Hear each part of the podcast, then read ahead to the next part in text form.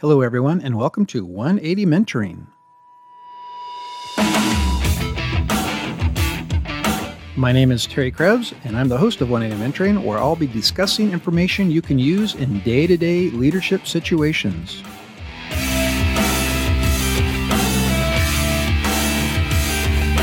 I'll provide you information in a way that you'll be able to listen to it, use it, and apply it so you can move on to your next leadership success. All leadership examples and solutions are based upon actual events and situations that I've encountered in my 30 years of leading and mentoring. You can find me at 180mentoring.com and 180mentoring at gmail.com.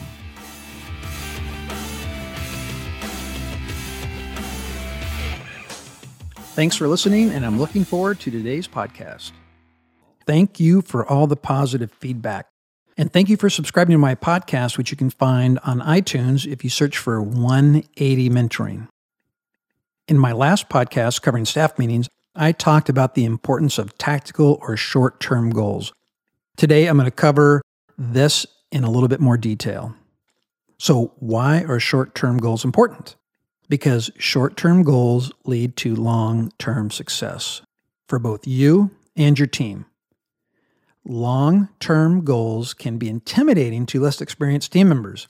By their nature, long-term goals are sometimes vague because of what they describe. To me, long-term or strategic goals are more about what you're going to do, and short-term goals or tactical goals are how you're going to do it. Here's an example. In my career, I managed and led a team of investigators. A strategic goal I had every year was for us to win the Office of the Year.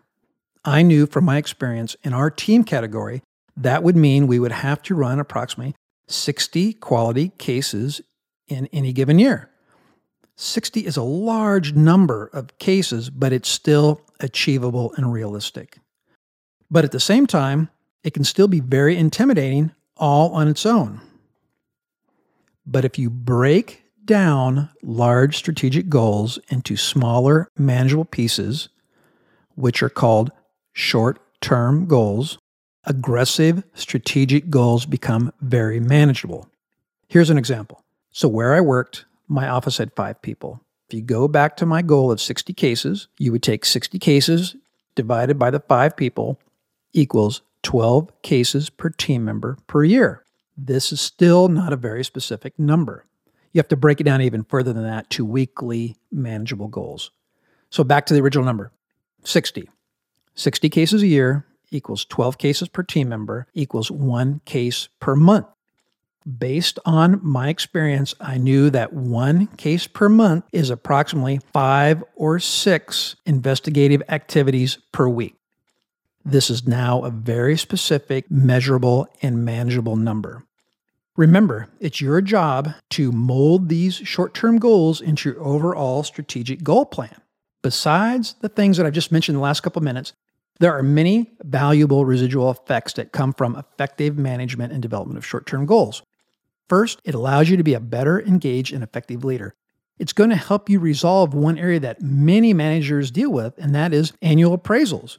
If you're actively engaged with people in this weekly type of feedback loop, you will know what they need to do better, what they're doing well, and you'll be able to provide that feedback to them weekly. There will be no surprises for them when it comes to appraisal time or for you. Also, you'll have all this data at your fingertips to be able to help you produce those.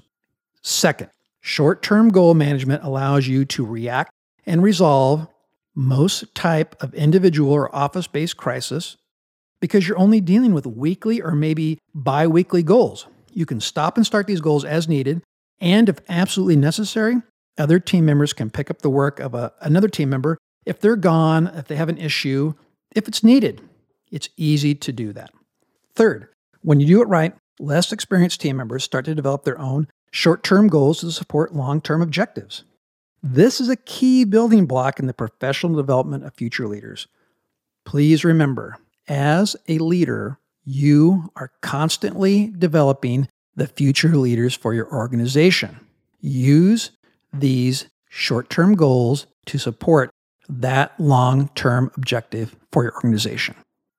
So how are you going to remember how to do all this? So there's a way that I was taught a long time ago, and it's taught to people in many management courses and leadership development courses. There's a mnemonic that I've used, and it's the word SMART, S-M-A-R-T, which stands for specific, measurable, achievable, realistic, and time or timely. Let's start with S, which stands for specific, or what I like to call the 5 W's and the H. Who, what, when, where, why, and how. Who is involved? What needs to be accomplished? When does it need to be accomplished? Where will it be accomplished? Why are we doing it? What are the benefits, the purpose, and does it support the long-term goals? And the H, the how. What resource to actually accomplish the goal?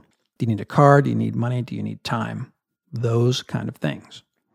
Then we get into the M, which is measurable, the concrete criteria that helps people stay on track. Measurable lets you know when the task is accomplished. This is also the area that people could come back to you and ask you, hey, am I doing the things that you expect me to do on these tasks? I once had a supervisor who said he wasn't going to provide me any feedback in the area of measurement.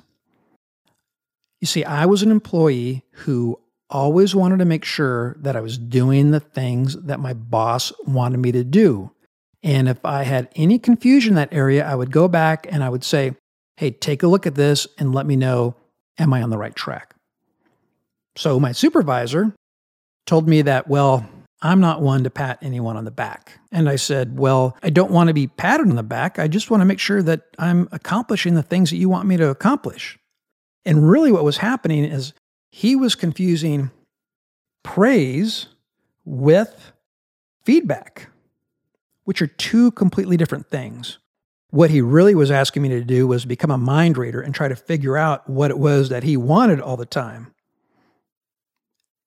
You could really call this guessing, which I was never, ever good at.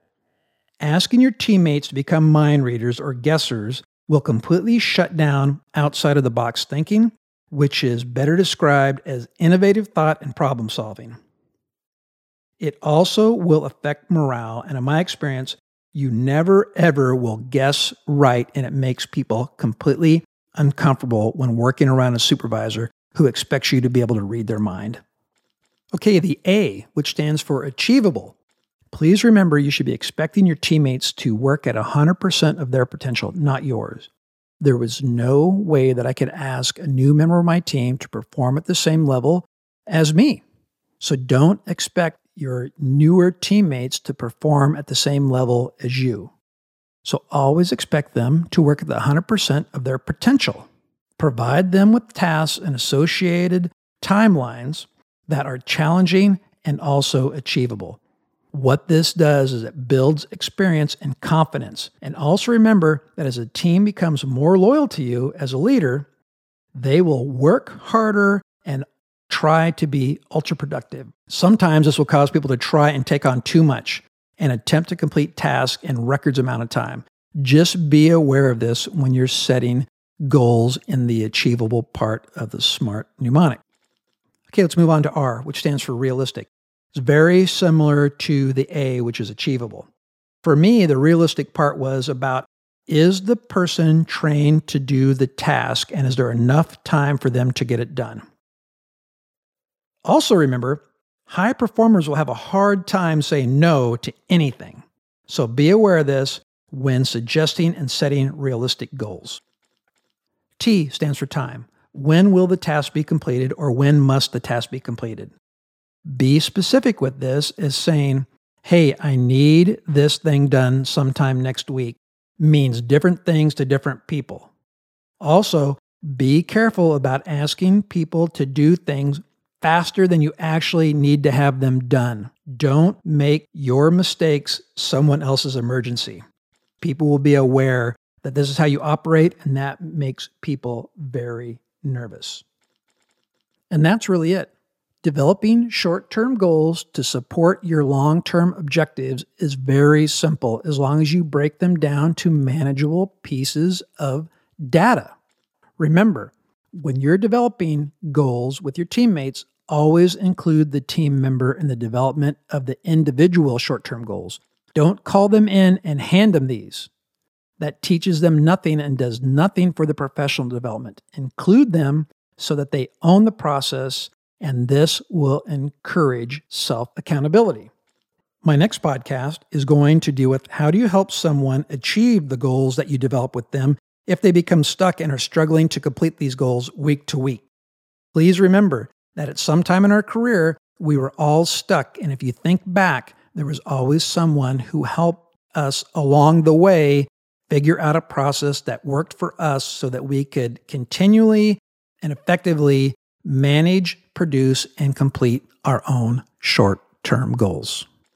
That wraps up today's podcast. Thanks for listening and providing input to today's topic.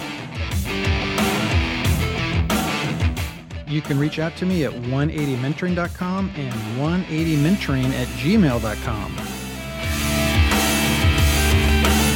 I'm Terry Krebs, and I'm the host of 180 Mentoring. I'll look forward to talking with you soon.